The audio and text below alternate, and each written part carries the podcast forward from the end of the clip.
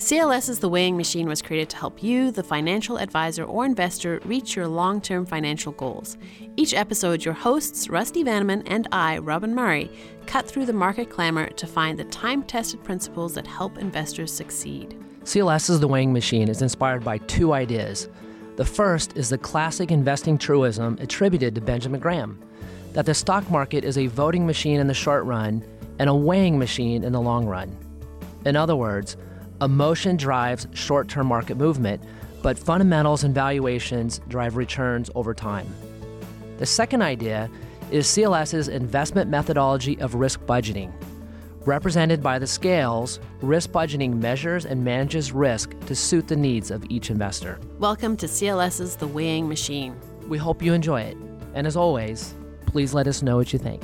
On the podcast today, we'll run through your top questions everything from our market predictions and the likelihood of a recession to the status of Europe and our best investment idea. We also have big news. We're rolling out three new CLS investment themes. We'll discuss each theme and how they reflect our current thinking with our guest, Deputy Chief Investment Officer Joe Smith. Plus, my interview is with Mike Arone, Chief Investment Strategist and Managing Director at State Street Global Advisors. Welcome to CLS CLS's The Weighing Machine. I'm Rusty Vanneman. And I'm Robin Murray. Okay, let's start with a look back at the markets. We're at the half year point. How are we doing? Well, we just finished June, and so we can talk about the month, quarter, year. All yeah. the numbers are great. Right. June was fantastic. I mean, it, for the U.S. market, it was the best June for the S&P 500 since the 50s, and wow. uh, so it was a really great month. And and really, all asset classes are participating. It really saved the quarter. I mean, coming into June, we did have a loss for the quarter, so um, it was definitely a nice push at the end. It should be noted again, uh, all asset classes are doing well, including the bond market, and the bond market has a nice return this year and also over the last year as well. Um, so it's been a great year to be in. Uh, uh, to be an investor, uh, global portfolios, international markets have lagged a little bit, but still, if you're a global portfolio, you're still having a great year. Right. Okay, so in your monthly review, um, you address some top questions from investors. Let's run through some of those. And mm-hmm. as we do, we might kind of veer off into some other places because those questions bring up other topics we've written about recently. So bear with me. Here we go. First question What do we expect from the stock market for the remainder of the year? Yeah. So, yeah, in the written commentary, I did go through like 10 questions. It was, I mean, it was kind of an easy way to write something, but there are questions I'm getting from right. people. So I thought it made sense. But in terms of stock market expectations, I mean, really, we like to think long term. So at minimum, we're trying to think at least a year out. And when we publish our official expectations, those are really for like the next 10 years. But nonetheless, taking the bait on what to expect for the last six months of the year, I mean, first of all, I mean, just investors should expect more price volatility. Um, you know, there's just a lot of catalysts why we should see the market move around a little bit more. And just remember that volatility is irrational in the sense that the stock market is considerably more volatile than actually corporate earnings. And corporate earnings are substantially more volatile than, than GDP or the overall economy. So when you can see those numbers, it's uh, it's really striking how much more volatile the stock market is. But remember the volatility as scary as it can be, uh, it does create investment opportunities. And for the long-term investor, it's just weather weather the storm and you know alter the portfolio accordingly in terms of taking advantage of those opportunities. In terms of returns, we do expect the stock market most likely, of course, we don't know for sure what's going to happen, but most likely the stock market is going to generate more gains on top of already above average gains for the year. I mean, the market typically trends upward. It usually does well in the last quarter of the year. It's the third year of the presidential cycle. And really, in June, uh, despite the fact the market took off, investor sentiment's been pretty negative. And when investor sentiment is negative, that actually suggests above average gains in the months ahead, including over the next six month time frame. I do like to mention to investors, it seems like whenever I talk to investors, everybody's concerned about a big correction or a meltdown in the market. And of course that could happen. It's it's it's long overdue. But you know what? I think the chances are even greater for a melt up where the prices sort of freak out going higher instead mm-hmm. of lower. So investors should even think that's a possibility as well. Okay, so how about the bond market? What do we expect from bonds? Well, the bond market has been amazing uh, because it always seems like everybody hates it. And then when interest rates drop, which means bond prices go up, then all of a sudden investors love it. And investors now seem to love the bond market despite the fact that it's overvalued. I just feel the decline in yields has been really remarkable, and it really feels like an overreaction. I did see a presentation last week at MIT in Cambridge, Massachusetts, and I did get to see a former member of uh, uh, the European Central Bank, a very experienced central banker, talk. It was fascinating. Um, but one thing he pointed out which I think kind of um, suggests what may happen to short term and long term rates, is that one thing he noted is that economic growth is now above what economists like to refer to as potential GDP. And the output gap uh, used to be negative and it's now closed. And in fact, now it would suggest the market or the economy could be overheating. Uh, we've seen similar data from the unemployment rate, the labor market, for the last year. So, unlike any other situation we've seen over the last 10 years, kind of that classic economic theory suggests that inflationary pressures should start to appear. And if that does happen, that would suggest higher rates, not only for short term interest rates, but also for long term rates.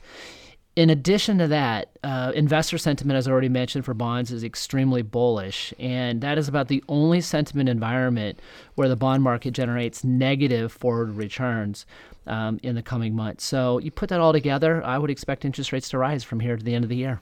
Okay, well, let's bring in our guest, Deputy Chief Investment Officer Joe Smith, who's calling in from New York. Joe, good to have you on the show. Robin, it's great to be here.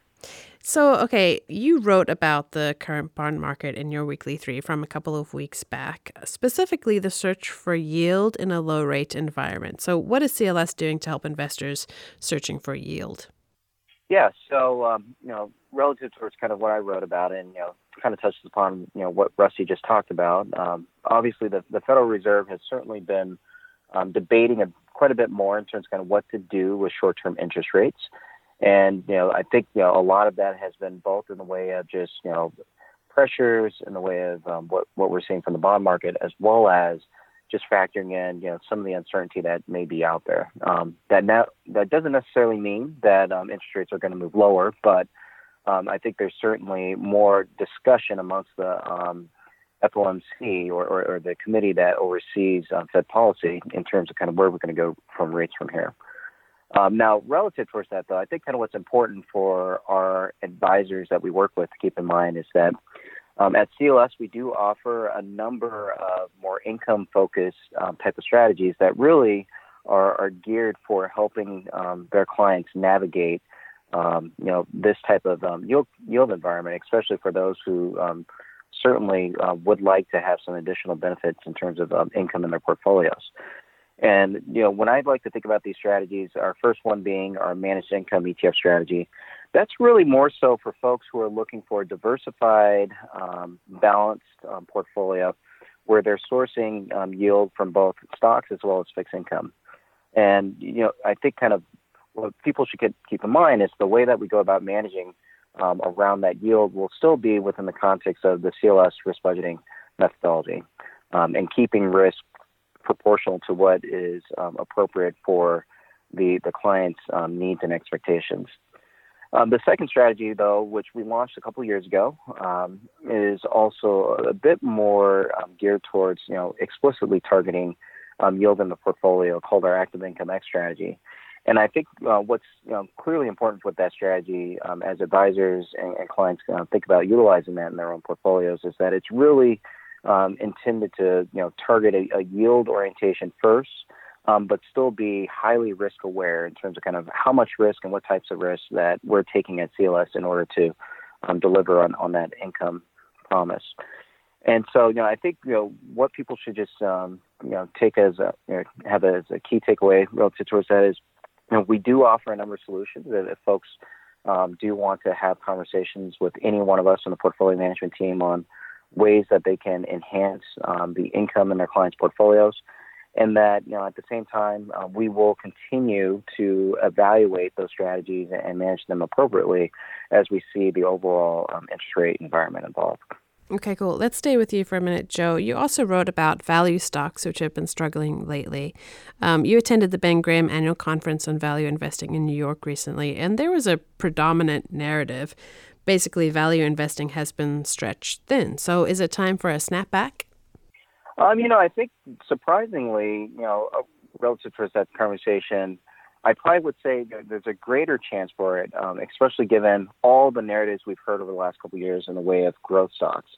Um, you know, I, I think what was interesting to hear, especially from you know a lot of investors that have been known as um, being really value-oriented investors over the years, including um, Ted Aronson over at AJO Partners, is that despite the underperformance, um, this most recent period probably hasn't actually been the worst we've seen for um, value in relation to growth stocks.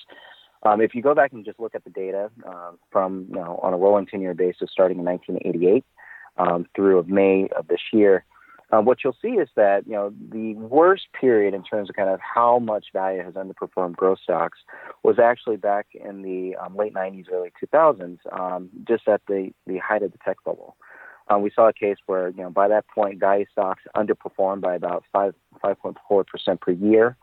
Um, and then clearly, you know, as we you know, moved into the early 2000s, uh, we we did see an initial snapback. Um, when you compare it relative towards kind of where we are at this point in the cycle, um, value has lagged growth by about 3% per year over the last 10 years or so. Um, but, you know, I think, you know, for what many investors talked about at that conference and what we're also talking about internally is that there are a number of things that, um, you know, people should be looking for on the horizon that would certainly warrant for value stocks to, um, you know, regain their you know, leadership position going forward. Um, some of those things will be focused around a reversion to um, fundamentals. So, you know, clearly investors taking the time to better understand, um, you know, what's the prospects be- behind a lot of the companies that they're purchasing out there today, and whether or not they can sustain um, their growth levels out there. I think the second will really just be, you know, to Rusty's point again, um, you know, although you know people have probably had a, a fairly negative sentiment around the stock market, and I think indirectly as well around um, global growth that we could see value stocks um, leading the charge in the event that um, global growth does re-accelerate um, in the second half of this year. And then I think you know again the the third bit that's going to be an important indicator or you know opportunity for value stocks to you know certainly um, gain some ground again will really just be in terms of if we do see higher amounts of volatility. Um, volatility naturally just creates opportunities um, for you know, value managers, including us, um, to buy mispriced assets. And so, you know, just given kind of where we are of how suppressed risk has been out there, um, that certainly creates an, another case for value stocks um, to um, perform in the future. Well, that brings us to another top investor question. Rusty, what is our best investment idea? Well, first of all, just listening to Joe, isn't that dude smart? He's on vacation right now, I too. I think about that a lot, yeah. Way to go, Joe. Hey, uh, so by the way, uh, he's in the state of Washington this week. What are you oh, doing for the holiday? he's not calling in from New York. He's, he's not calling, calling in from, from New York. He's on the other coast right now. So what are you up to, Joe? You know, just uh, getting ready for our annual Fourth of July barbecue with family. So yeah, nice. That's yeah. awesome. All right. Well, I guess I'll get back on track and answer your question, Robin. Talking so, about uh, best investment idea. Yeah, Go. the best investment idea. You know, it's it's amazing how often you get this question, and for good reason, because a lot of people think their portfolios are all a, always in great shape and they want the top idea. And what we're going to talk about is something we talk about all the time, and that is uh, emerging market value stocks. We love emerging markets, we love value. You bring them together, and you get emerging market value stocks. We think that this is one asset class that really should offer above average returns relative to long term averages over the next five to 10 years. There's no almost no other large uh, equity asset class segments that offers that sort of potential.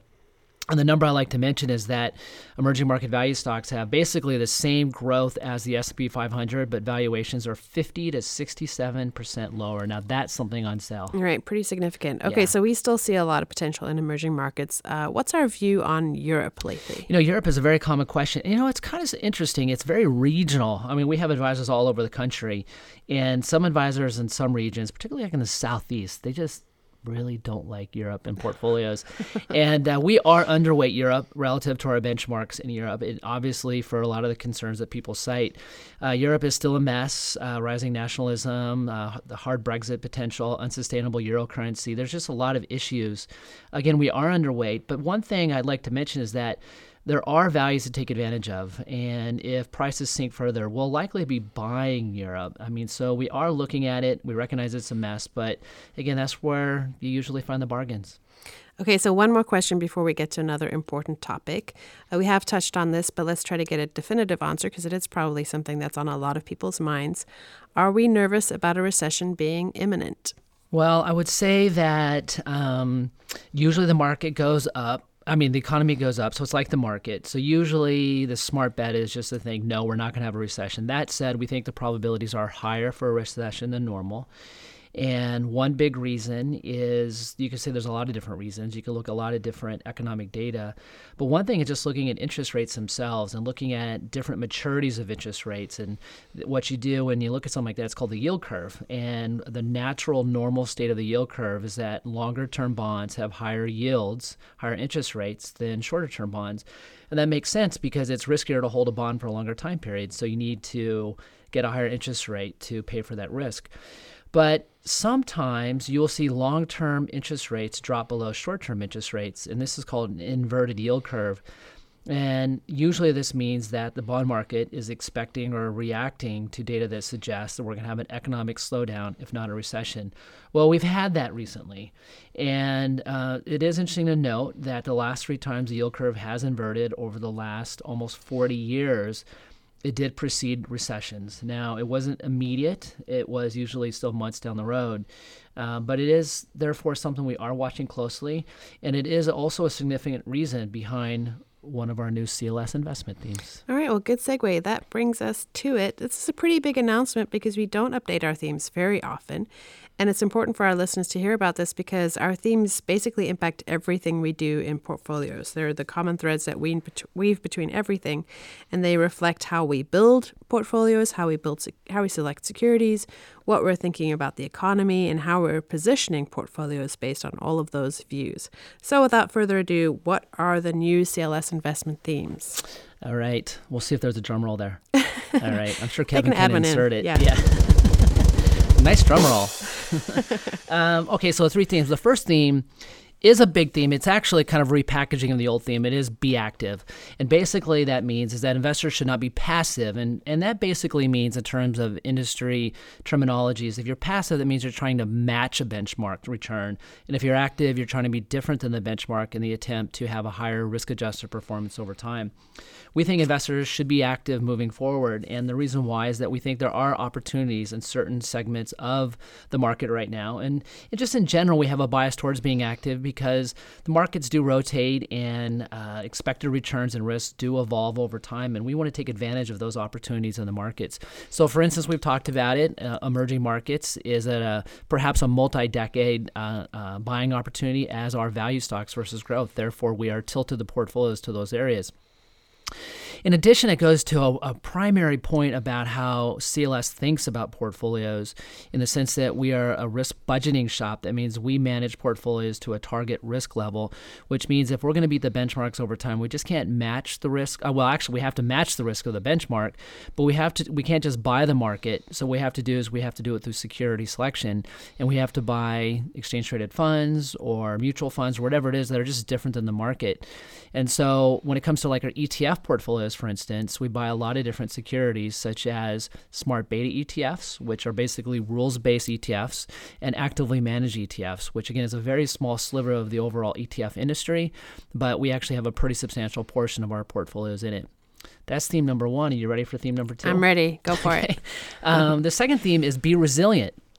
And this is really kind of tying into what's going on in the U.S. economy and markets. We are now in the longest economic expansion in U.S. history. Uh, we're one of the longest and strongest uh, stock bull markets. Again, a bull market is a move in the stock prices without a 20% pullback. Uh, both of them are over 10 years now. And so, therefore, we think we are now late cycle in both the economy and the markets. Now, it's like a baseball game. Just because it's ninth inning, it doesn't mean it's, it's not going to go extra innings. But nonetheless, we are anticipating late cycle behavior because the stock market, U.S. market valuations for the stock market are high. Therefore, we are rotating our sector exposures to more non cyclical sectors, and those would include such things as consumer staples and healthcare. People may be seeing that we've been buying that already, and we'll probably have an inclination to buy more. And it's probably notable for our CLS portfolios. I've again been here for seven years. We've never had such a large portion of our portfolios in non-cyclical sectors, and so I don't know when the last time we had so much in the in these. The second thing is the bond market. Interest rates are really low. We've already talked about it. So return potential is not as attractive as it is historically. We're still going to use bonds, of course, because there's no better way to diversify equity risk, but it also means we're being creative in how we diversify and manage risk in portfolios, because that's job number one. And therefore, we will continue to use alternative investments and strategies, like merger arbitrage is a good example. And we'll use real assets. And real assets, really, a couple different groups include commodities and like real estate investment trust. So that's the second theme. You ready for number three? Number three. Let's hear it. and number three is be innovative. And basically the the point behind be innovative is the future is incredibly bright for the economy and for the markets and as for investors i think we have a really bright future obviously there's going to be bumps in the road that's just what markets do but i think that even though we might have below average economic growth in the year or, year, or years ahead um, economic growth moving forward is going to be fantastic, and there's going to be a lot of uh, new industries that will help transform our lives, enhance our lives, and we can take advantage of that as investors. And it could be in sectors such as healthcare or financials or energy. And so we are investing in a lot of these newer ETFs that are just coming out. The ETF industry has really responded to take advantage of some of these, and therefore we're going to try to be in the leading edge and, and using some of these ETFs as well. One other thing gets a little wonky here, but what I think is really cool is that about some of these be innovative ETFs is that they are quirky and they're kind of their their risk profile while they might be a little more volatile than the overall market on average on a standalone basis they just move to a different rhythm and therefore they actually diversify portfolios better than your typical equity portfolios so CLS being a risk budgeting shop risk management shop we think it's kind of cool not only for its return potential but its ability to manage risk be innovative is pretty cool. Um, and so, one of those areas of innovation is artificial intelligence, AI. And Joe, you wrote about the opportunities in this emerging technology. What should we be looking out for in AI? Robin, that's a great question. And, you know, I think, again, uh, just to kind of reiterate on, um, you know, some of the points Rusty just made, you know, I think what's really exciting about this new theme is that it's really all about investing in the future, investing in companies that are not only just simply disruptive – but are really changing the way we live, the way we, um, you know, consume, the way we, you know, just go about our daily lives. And I think you know the big one of the biggest pieces of that will be artificial artificial intelligence. And you know, some of the questions I always get from whether it's you know family or friends or even from clients is really kind of you know what is AI? Why should I care? What's the big deal?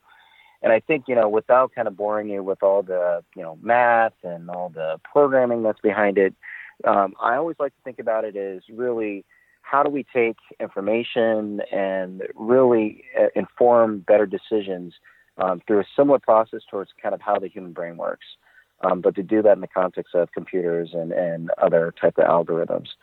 And so, you know, what's really going to be important with, you know, things like AI um, as we go forward – you know, I think about it as everything from the way that the healthcare industry, especially in the way of pharmaceutical companies, are using artificial in- intelligence to identify new leading potential drugs that can help solve um, some of the uh, major you know, issues that we still have out there in the healthcare space, um, to things around cybersecurity and how do we think about uh, the ability to you know, react to um, better you know, cybersecurity threats on a more timely basis.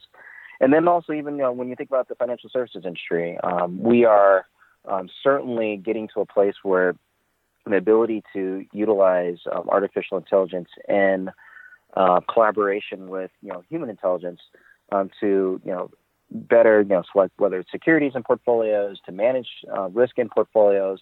And even you know when you think about it from a trading standpoint really automate uh, what happens with um, buying and selling the securities in the, in the marketplace.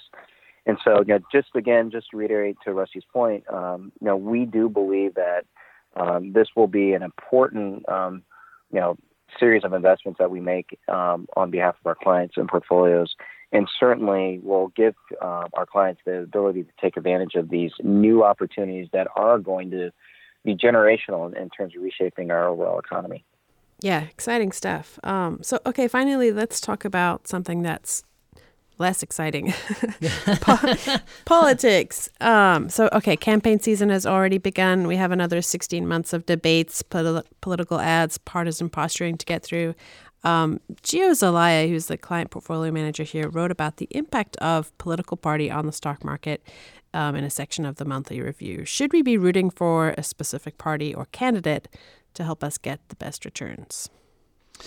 Well, in short, the answer is no. Right. And I mean, really, from a statistical standpoint, there's just not enough data points. And also, from a statistical standpoint, it really depends on starting points. So, uh, when one president gets elected, valuations might be low. When when another president gets elected, valuations might be high. So, and not only that, it's just uh, there's so many variables that go into the stock market. So, um, but nonetheless, people always want to like drill these numbers down. And what Gio did is he actually he did a ton of research on this, and he said he was like working on it Sunday. And next thing you know, he's like up to like I don't know, like two o'clock in the morning writing this. But uh, but he did come across some good studies. And what was really cool is that he didn't just look at the US experience, he looked at the global experience. And so it wasn't like if you break it down, conservative was better or liberal was better. It was just a mixed bag, is what it was. And I find it really fascinating because a lot of investors make very significant decisions based off politics, and it's almost usually uh, based off fear, and um, they usually get hurt. I mean, I just have not. I mean, I have a story that I like to, to talk about a lot of times when I'm on the road. And in short, it just means if you have a strong political bias, you're probably going to negatively impact your portfolio, probably mm. over time. Okay, well, that's it. That is going to do it for this portion of the podcast. Joe, thanks for being on the show today. Yeah, thanks for having me. Yeah, thanks, Joe. And next up is Rusty's Q&A, and today he talks to Mike Arone, who's the Chief Investment Strategist and Managing Director at State Street Global Advisors. What you guys talk about? So this is a great interview uh, to talk about Mike. He is, again, he is, as you said, Chief Investment Strategist and Managing Director at State Street Global Advisors. That's the SPDR ETFs, kind of the granddaddies of the ETF industry. Uh, Mike is an accomplished speaker. He actually has a great article that he puts out all the time called Uncommon Sense. And he's really talking about the Be Innovative theme, something that he talked about to our advisors at one of our big events we have every year at CLS for, um, for clients and potential clients called Accelerate, which we have around the College World Series. So, again, it's a great interview. It's basically more of an educational and informative interview about innovative in some of the industries. And let's take a listen. All right. All right, well, today's guest on CLS is The Weighing Machine is one of our speakers from the CLS Accelerate meeting and an industry expert on so many things. And it's Mike Arone, Chief Investment Strategist and Managing Director at State Street Global Advisors, of course, the home of SPDR ETFs. Mike, welcome to The Weighing Machine. Rusty, it's good to be here. Thanks for having me. Well, we're going to talk about a lot of new and exciting developments going on in the economy. But first of all, just introduce yourself and your background. Sure. My name is Mike Arone. I'm the Chief Investment Strategist for State Street Global Advisors SPDR Exchange Traded Fund business in the U.S. I've been with State Street Global Advisors for 22 years, and uh, I work with folks like Rusty in thinking about how you build portfolios on behalf of clients and how you might use exchange traded funds to do that efficiently. First of all, 22 years. How does anybody do that in the investment industry, particularly in Boston? How did you do that? So I think there's a a little formula to it. Uh, I think that most studies would indicate folks stick with their employer if they feel like their work is challenging. And I've gotten to do some really fun things, including the role that I'm currently in. But I got to live in London for a time, so it's challenging, stimulating intellectually. Uh, they feel like they have a fair amount of autonomy is the second thing. So they have the freedom to really push themselves and think about things and, and do their job. And I've always felt that way. And lastly, they feel rewarded for it, Rusty. Now, this doesn't always just mean um, compensation, monetary compensation, but rather kind of the satisfaction from doing a good job. Now, don't get me wrong, we all like monetary compensation, but it is a little bit broader than that as well. So the simple thing is, is I've always had those three things at State Street, so I haven't really found a, a reason to change. Dang, very well said. I loved it. All right, so uh, the topic today is really referring to one of our new investment themes at CLS, which we're calling Be Innovative. And it's really kind of touching upon some of the new exciting and innovative industries that are kind of transforming our lives and enhancing our lives. It isn't just about uh, making us better as consumers uh, and having us live longer and higher quality lives, but really the focus is on investing. And I think it's a really exciting time for investors as well. But there's a lot of new phrases. And so I want to have you define a couple of the terms, at least how you would define them And the first one is a very common phrase referring to kind of this collection of industries called the fourth industrial revolution. How do you define that? Well, if you think about it, there's been exponential advances in technology, and it's really reshaping the way we think about traditional sectors and industries and creating a whole bunch of new ones. And if you think about it, advancements in processing power, nanotechnology, artificial intelligence, robotics, automation is really driving the innovation in the new economy, and it's really affecting every facet of our life.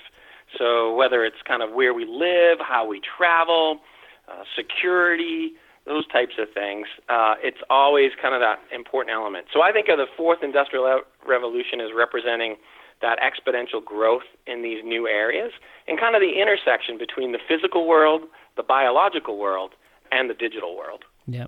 You know, when you say that, I mean, I think some people probably would find it kind of scary, but really, I think obviously as um, you know, as society continues to evolve, and things are just going to get better. And again, there's a lot of opportunities there. Well, before I talk about some of these industries, let's hit another phrase, which is we actually talked about this earlier in the podcast with our deputy CIO Joe Smith, but it's the whole term about artificial intelligence.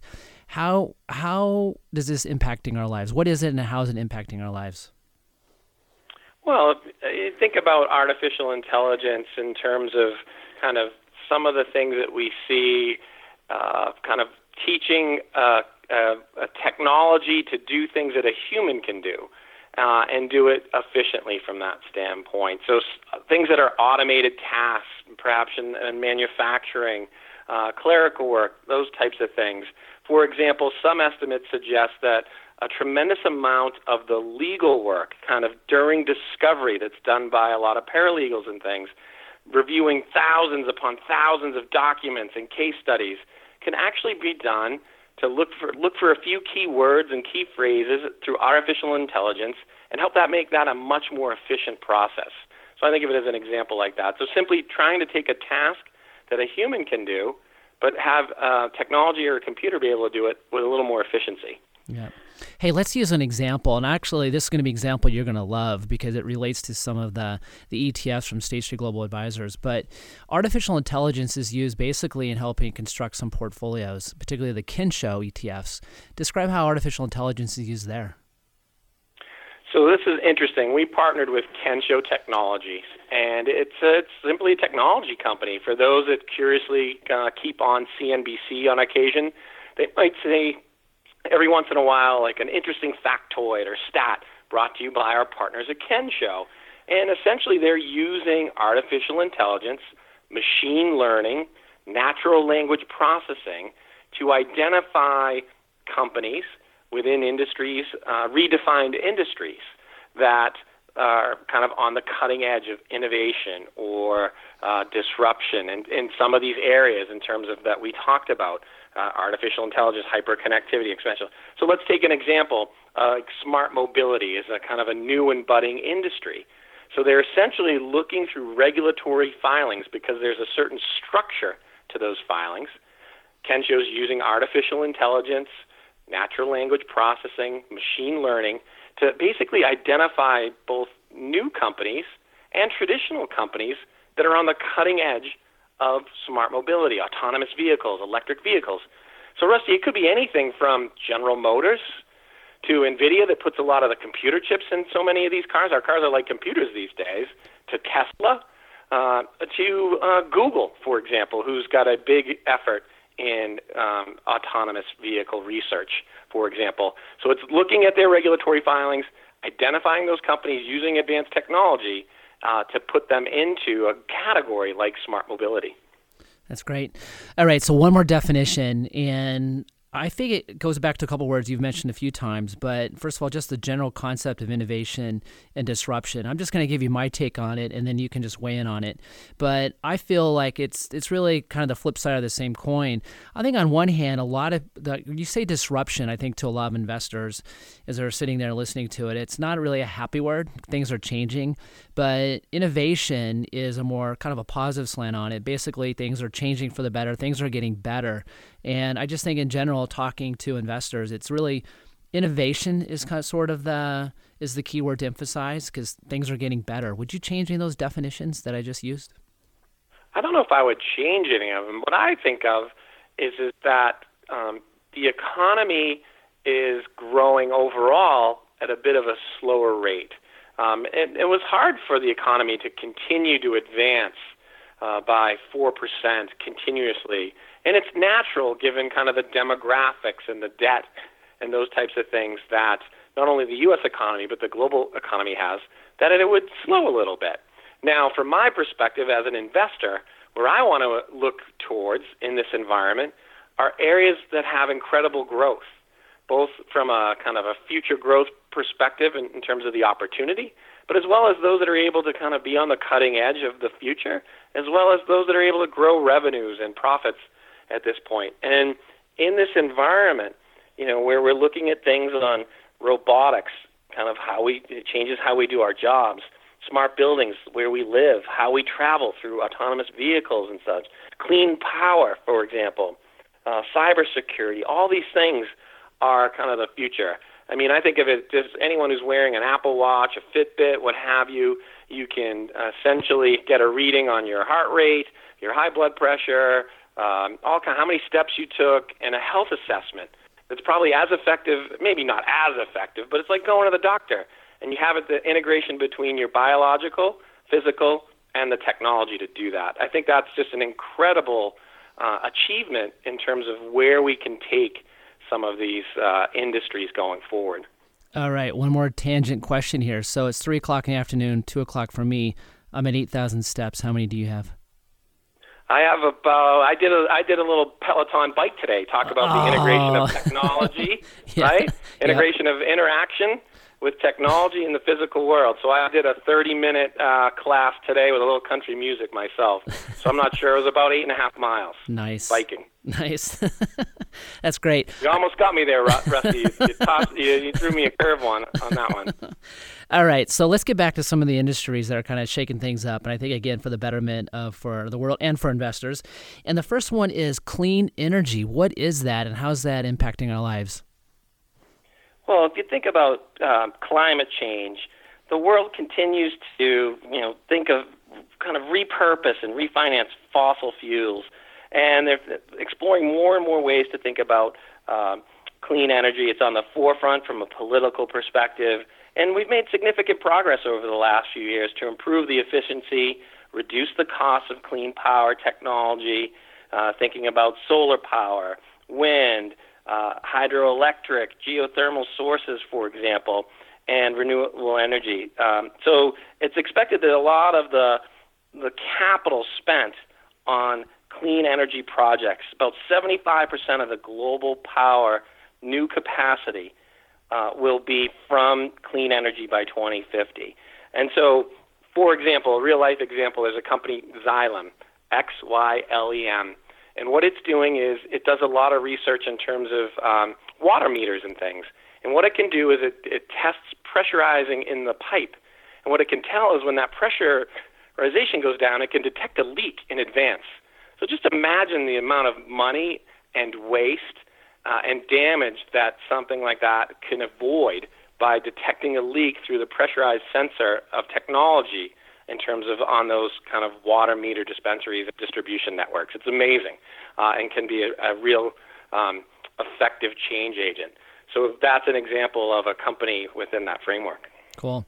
All right. So the fourth industrial revolution, how is it impacting a sector that we're both in, financial services and fintech? Well, I think what you, what you what you're seeing there is um, the end investor has never had it so good in so many ways in that they can get a diversified portfolio at a reasonable cost with tax efficiency, um, with great transparency, uh, the ability to, to trade um, the securities in that portfolio have never been lower, those types of things. And so technology has been at the root of that and has allowed for the end investor to access kind of cutting edge portfolio construction techniques that uh, many sophisticated investors and institutions have been using uh, here at a reasonable price and with tax efficiency for the end, end user.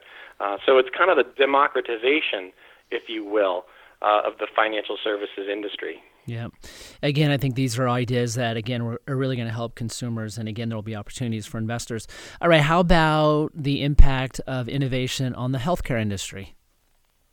Well, it's interesting. I think there are some studies to suggest that healthcare is amongst the most wasteful of, of industries in terms of how much kind of capital and money gets wasted uh, from that standpoint. So as a result, it is uh, ripe for technology and artificial intelligence and some of the automation here to help get rid of those costs. And by some estimates, we could wipe out nearly $140 billion of inefficient costs, uh, you know, or said differently, get cost savings of $140 billion through some of the new economy industries that we're seeing.